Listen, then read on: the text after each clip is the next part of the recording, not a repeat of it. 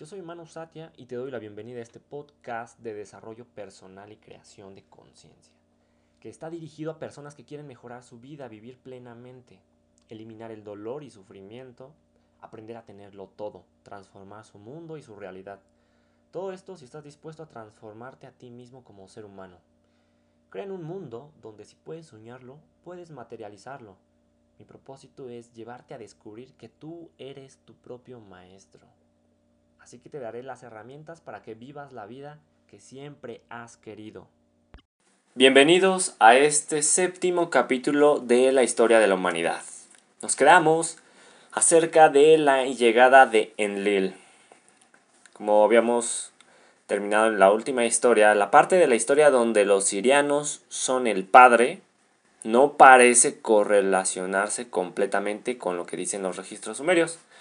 Si recuerdan, en el último episodio hablaba de cómo de pronto del tercer planeta de la constelación de Sirio, de allá de donde llegaron seres cuatridimensionales, es decir, de la cuarta dimensión, más bien no seres tridimensionales, no físicos, más bien estaban en el plano astral, llegaron para poder convertirse en el Padre y plantar esta semilla en, ya saben, en los Nefilim, que son quienes estuvieron buscando la forma de crear a este ser humano que es pues, el que conocemos como el día de hoy, que estuvieron mm, entrenando para volverlos mineros y así poder extraer el oro que les ayudaría para salvar a su planeta que pasaba por problemas atmosféricos similares a los que vivimos aquí hace pues unos cuantos años y pues la forma de poder solucionarlo era esparcir pulverizado el oro en alguna parte de la atmósfera para así poder evitar que se escaparan los rayos solares. Bueno, es en el caso de Sirio. Y bueno, Enlil fue el primero en venir a, a, la Tierra y era el jefe en África del Sur. Así es.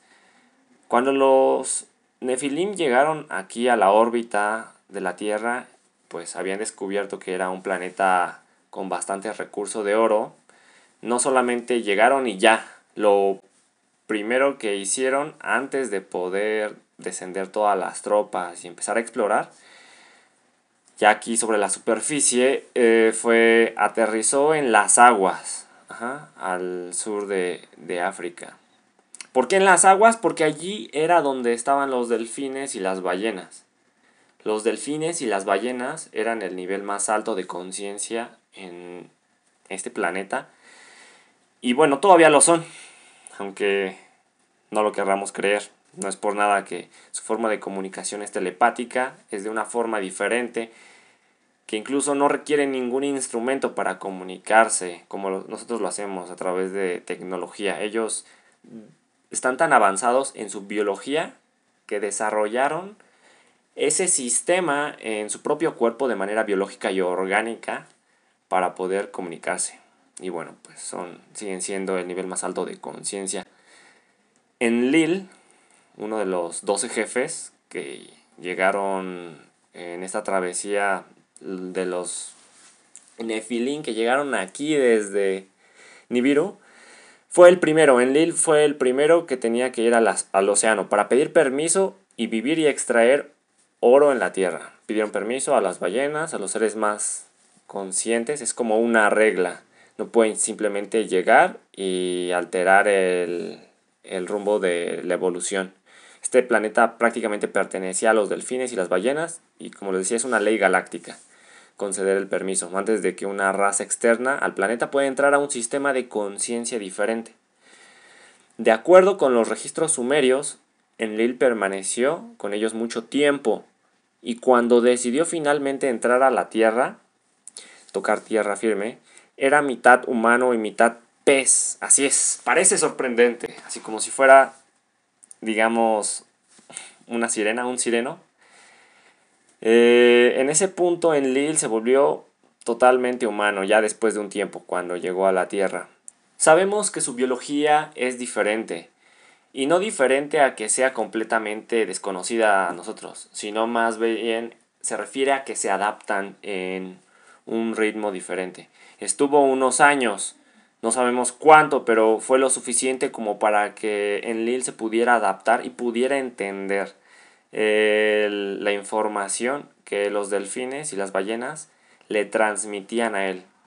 Era como un requisito así de, bueno, está bien, pero antes necesitas aprender y conocer y encariñarte acerca de qué es lo que sucede en la Tierra y sus especies vivientes. Pues si después de todo vas a, a tomarte el permiso de alterar el rumbo, metiendo de tu ciencia, de tu tecnología para resolver tus problemas mm, en tu planeta, debes de tú brindar un servicio a cambio y también conocer, hacerte íntimo, parte de, es una relación. Pues verán, entonces, el tercer planeta, desde Sirio B, que algunos lo llaman Oceanía, resulta ser el planeta natal de los delfines y las ballenas. Peter Shinstone, líder del movimiento de los delfines en Australia, ha canalizado un libro inusual que se conoce como La leyenda del delfín dorado, de su nombre en inglés, The Legend of the Golden Dolphin, que surgió de los delfines y describe exactamente cómo ellos llegaron de otra galaxia, cómo llegaron a la pequeña estrella alrededor de Sirio B y viajaron a la Tierra. El planeta entero allí es casi completamente agua. Existe una isla como el tamaño de Australia y otra como del tamaño de California. Y eso es todo. Todo lo demás es agua. En esas dos masas de tierra existen seres del tipo humano, pero no muchos. El resto del planeta es todo agua, es cetáceo. Existe una conexión directa entre los seres con tipo humano y los cetáceos. Entonces, cuando Enlil, que es un nefilim, llegó aquí al planeta Tierra, primero conectó con los delfines, los sirianos, para recibir su bendición. Después de un tiempo, se fue a la Tierra y comenzó el proceso que condujo a la creación de nuestra raza. Para recapitular y aclarar, las madres Nefilim y esta parte donde ellas son como la parte gestacional y más allá de la parte biológica, estamos hablando del todo, del conjunto, de todos los cuerpos del cuerpo físico, biológico, pero también del energético, pránico, del mental, del emocional. Nosotros no somos solo cuerpo físico, sino también en todo el aspecto. Pero bueno, ya hablaremos de esto en un momento. Después de la rebelión, cuando se decidió crear una nueva raza aquí en la Tierra, porque si recuerdan los Nefilim, pues ya se habían cansado de estar minando durante tanto tiempo y sobre todo lejos eh, de su planeta. Imagínense, recuerden, 150.000 años. Fueron los Nefilim los que convirtieron, eh, se convirtieron en el aspecto materno. Los registros sumerios dicen que siete mujeres dieron un paso al frente. Entonces los Nefilim tomaron arcilla de la tierra, sangre del primate y esperma del joven hombre Nefilim. Lo mezclaron, lo pusieron dentro de los úteros de las jóvenes mujeres Nefilim que fueron elegidas para esto y entonces dieron nacimiento a bebés humanos. Entonces, siete de nosotros nacimos al mismo tiempo, no solo un Adán y una Eva, de acuerdo con las historias originales, y éramos estériles, o sea, no podíamos reproducirnos. Si recuerdan, después de todo no estábamos diseñados para, para poder um, pues sobrevivir después de que nos desecharan, después de que hubiéramos cumplido nuestro propósito, como mineros para extraer el oro, simplemente planeaban destruirnos. Y si recuerdan, había dicho algo así como que, pues nosotros siendo seres tan nobles, o sea, ¿cómo, podría, cómo podría ser ese nuestro fin?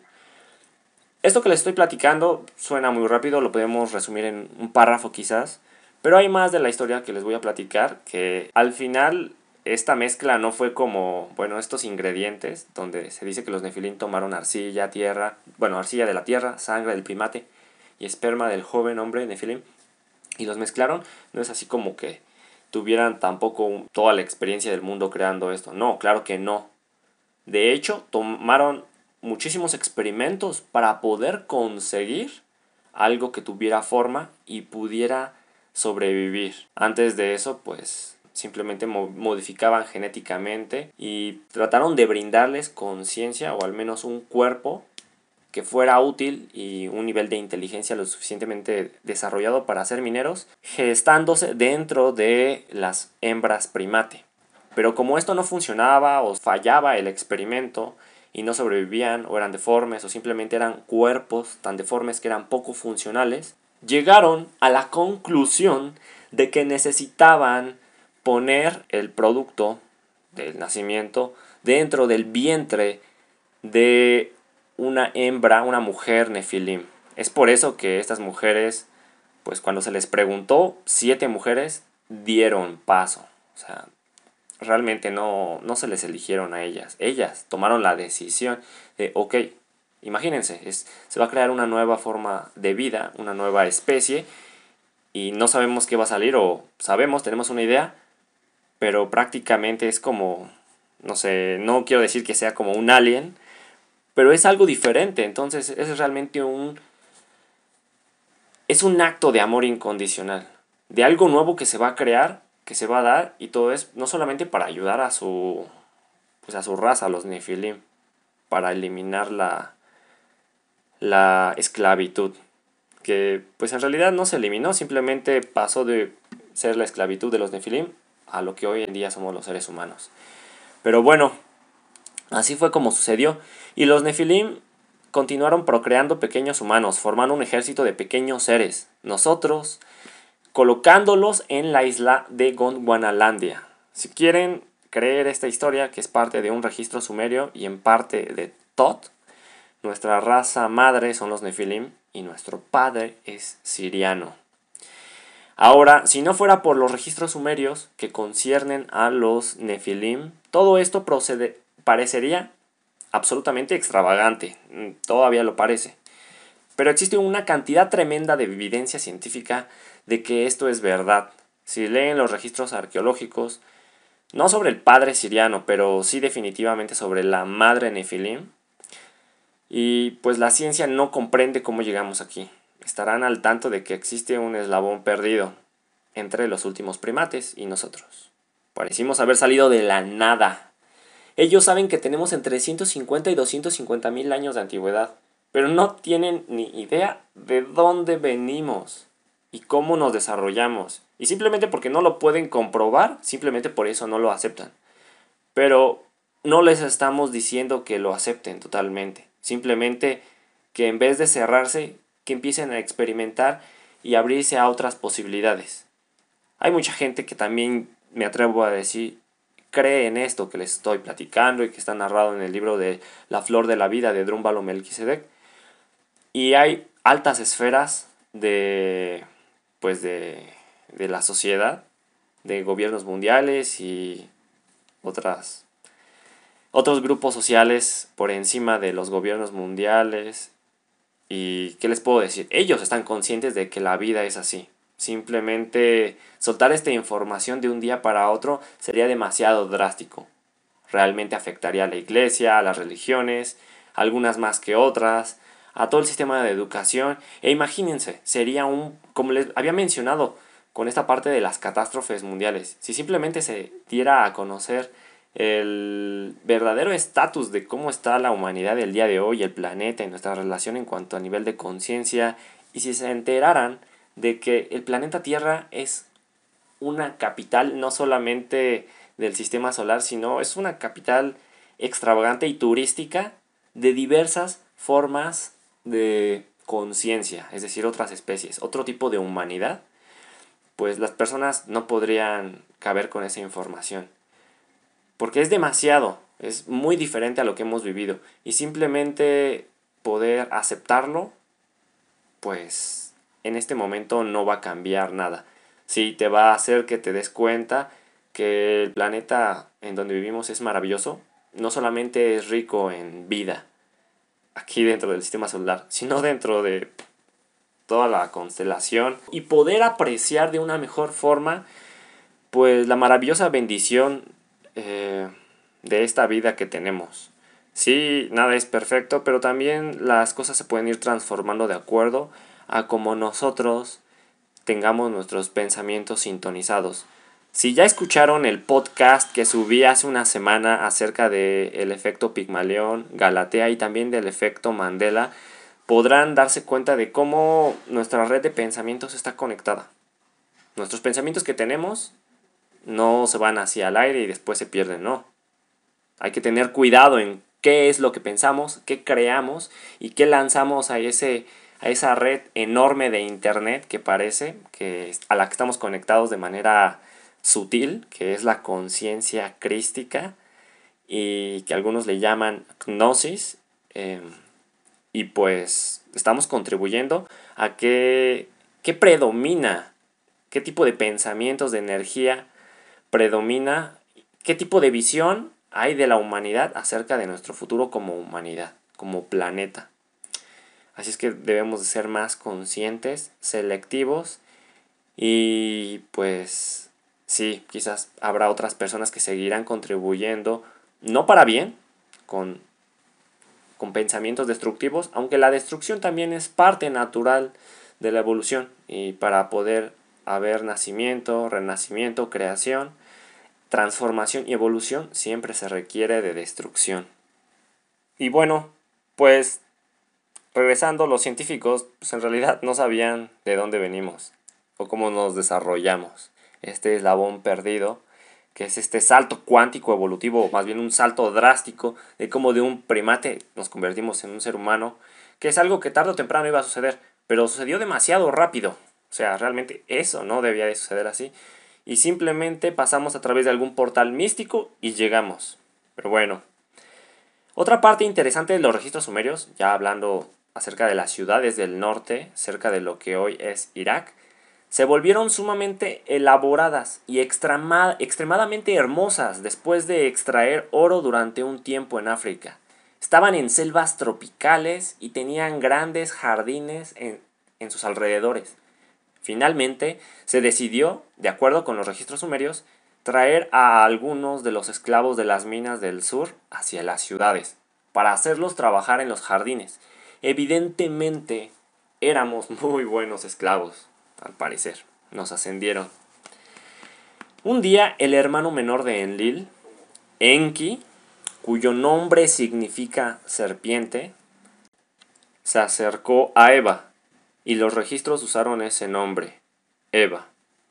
Y le dijo que la razón por la que su hermano no quería que los humanos comieran de ese árbol en el centro del jardín era porque los haría iguales a los Nefilim. Enki estaba intentando vengarse de su hermano por una disputa que tenían, y bueno, en realidad la historia es mucho más compleja que esta, pueden leerla en los registros.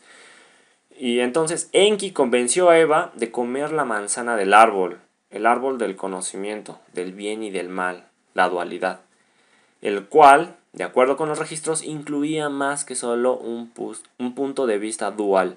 Le dio el poder de procrear y de dar nacimiento. Si recuerdan, pues les había comentado que eran estériles. Los primeros, Adán y Eva, eran estériles. Entonces Eva, que para este punto seguramente ustedes ya entenderán que Eva solamente fue una, es una forma de referirse al ser femenino, y entonces Eva encontró a Adán y comieron de este árbol y tuvieron hijos, cada uno de los cuales fue enlistado por nombre en las tabletas sumerias. Imagínense, pues eran los primeros. No era algo que sucedía de manera natural. Los primeros hombres y mujeres no, no procreaban, entonces los empezaron a documentar. Ahora piensen en la historia de Adán y Eva de aquí en adelante, ambas historias, la de los registros sumerios y la que está en la Biblia.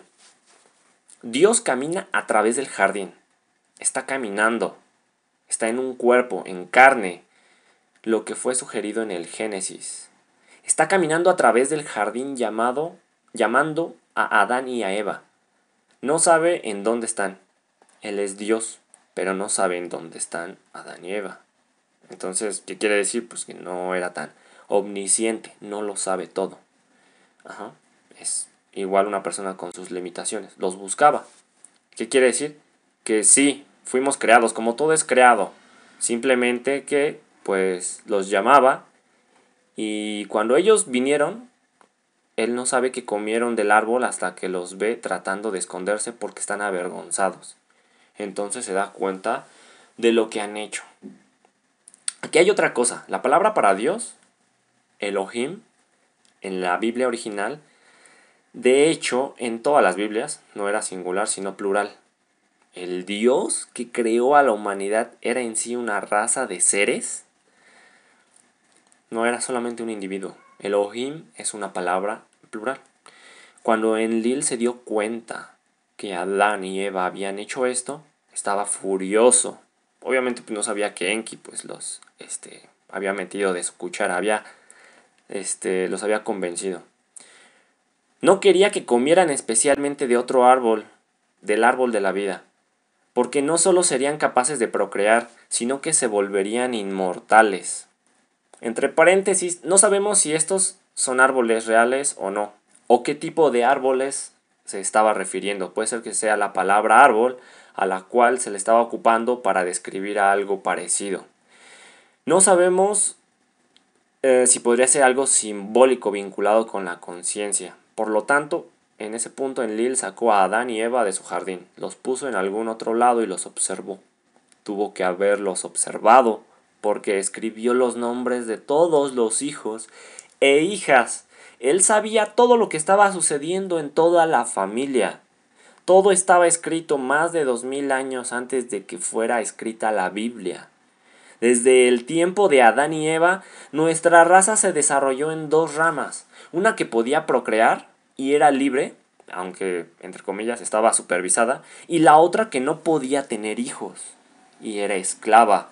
De acuerdo con los científicos modernos, esta última rama continuó extrayendo oro hasta hace 20.000 años como mínimo. Los huesos de esta segunda rama que fueron encontrados en las minas eran idénticos a los nuestros. La única diferencia es que no podían tener hijos. Esta rama fue completamente destruida en el tiempo del gran diluvio, más o menos hace 12.500 años. Quiero agregar que hay mucho más sobre este tema, que abordaremos en el momento correcto, pero si se ponen a pensar, es por eso que no hay tanta información o tecnología o rastros de 12.500 para atrás, porque el gran diluvio se usó con el propósito de, pues, de desaparecer, ¿no? O sea, ¿qué trataban de ocultar? ¿Qué trataban de enmendar o corregir? Sí, hay la madre naturaleza, bla, bla, bla, todo se debe de equilibrar, pero todo es un parte de todo. Estaremos hablando sobre cuatro cambios de polos en este trabajo, o sea, sobre de lo que les voy a platicar. Seguramente aquí tocaremos quizás solamente un par de ellos, porque el libro es mucho más extenso y solamente quiero entrar en las partes que son como la carnita, es la parte más eh, pues degustable por la gente, que más les llama la atención. Para que si les llama la atención de verdad, vayan y se den una, un clavado en el libro. Y si de todos modos les, eh, les agrada que yo les platique, pues les invito a que me comenten o que me escriban por Instagram, en las redes sociales y que me hagan saber que les interesaría que les dejara toda la historia. Pero bueno, cuando se hundió Gondwanalandia, cuando se hundió Lemuria, cuando se hundió la Atlántida y la que se supone que está a punto de suceder, esos son los conocidos como los cuatro grandes diluvios. Y bueno, esta nota es importante para comprender. De acuerdo con Todd, el grado de inclinación del eje de la Tierra y el grado del cambio de polo, que sucede en bases muy regulares, de acuerdo a la ciencia, tienen una relación directa con el cambio en la conciencia del planeta. Así es, la inclinación del planeta, de los polos, no es nada más porque sí, tiene que ver con el grado de conciencia del planeta. Por ejemplo, la última vez que cambió el polo en el tiempo del gran diluvio, el polo norte estaba en Hawái. Me doy cuenta de que esto es debatible. Cuando menos es aquí en donde estaba el polo magnético. Así es, ahí estaba el polo norte. Y ahora está prácticamente a 90 grados de allí. Ahora imagínense. Ese es un gran cambio. No fue un cambio positivo, sino un negativo. Descendimos en conciencia. No ascendimos. Pero bueno, eso es necesario y siempre es momentáneo, es temporal. Y ahora, para hablarles un poco acerca del surgimiento de Lemuria, de acuerdo con Todd, después de que Adán y Eva eh, surgieron, hubo cambios importantes en el eje. lo que sumergió a Gondwanalandia. Todd dice que cuando Gondwanalandia se hundió, otra masa de tierra surgió en el Océano Pacífico, que llamamos Lemuria. Y los descendientes de Adán y Eva fueron llevados de su tierra natal a Lemuria. La figura que trato de describirles es en cierta forma un grupo de islas, esa fue la porción de tierra que surgió eh, en el Océano Pacífico, se extendía casi desde las islas hawaianas y todo el camino hasta la isla de Pascua. Los invito a que se echen un clavado ahí a Google Maps para que puedan darse una idea mucho más sólida. O que simplemente googleen Lemuria, encontrarán algo con muchísima más precisión, o al menos más gráfico. Y bueno, no era una masa sólida, sino una serie de miles de islas que estaban vinculadas muy de cerca. Algunas de ellas eran grandes, algunas pequeñas, y había muchas más de las que se muestran en las imágenes que se pueden encontrar en internet y en algunos otros lugares. Era como un continente que estaba escasamente sobre el agua, un continente de agua. Bueno, la razón por la que sucedió pues es porque realmente era una porción de tierra firme, simplemente que después de las cosas que sucedieron ahí pues eh, no fue nada bonito, pero bueno, ya hablaremos más adelante, pues fue que quedaron fragmentos. La raza de Adán fue llevada allí. Se le permitió desarrollarse por sí sola sin la interferencia de los Nefilim. Hasta donde conocemos y sabemos. Permanecimos en Lemuria entre 65 y 70 mil años. Mientras estuvimos en Lemuria fuimos muy felices. Tuvimos muy pocos problemas, nos estábamos acelerando a través de nuestro sendero evolutivo y nos desempeñábamos muy bien. Hicimos muchos experimentos en nosotros mismos, eh, implementamos muchos cambios físicos en nuestros cuerpos. Estábamos cambiando nuestra estructura ósea, trabajando mucho en la base de nuestra columna, trabajando en el tamaño y la forma de nuestro cráneo. Éramos mayormente cerebro derecho, femeninos en la naturaleza un ciclo evolutivo tiene que elegir si será masculino o femenino, tal como ustedes lo hicieron cuando vinieron a la Tierra. Todos aquí en el planeta Tierra estamos, eh, bueno, sí hay sus excepciones, pero cuando decidimos encarnar en, en este planeta y sobre todo como seres humanos, elegimos un sendero en si seremos masculinos o si seremos femeninos. Y independientemente del género en el que seamos, también hay un hemisferio del cerebro que está más desarrollado que otro. Es una decisión que se tiene que tomar. Y bueno, nuestra raza se estaba volviendo femenina. Para el momento en que se hundió Lemuria, equivalíamos como una raza a una niña de 12 años, más o menos. Así es como, como raza. Eh, éramos una... Realmente ahorita como raza seguimos siendo jóvenes, ya hemos crecido, pero en ese momento como raza, o sea, considerando todas las razas que pueden haber eh, a nivel de conciencia de lo que habíamos platicado, pues, pues éramos jóvenes realmente. Y bueno, hay más que hablar acerca de Lemuria. Sin embargo, lo dejaré todo por ahora.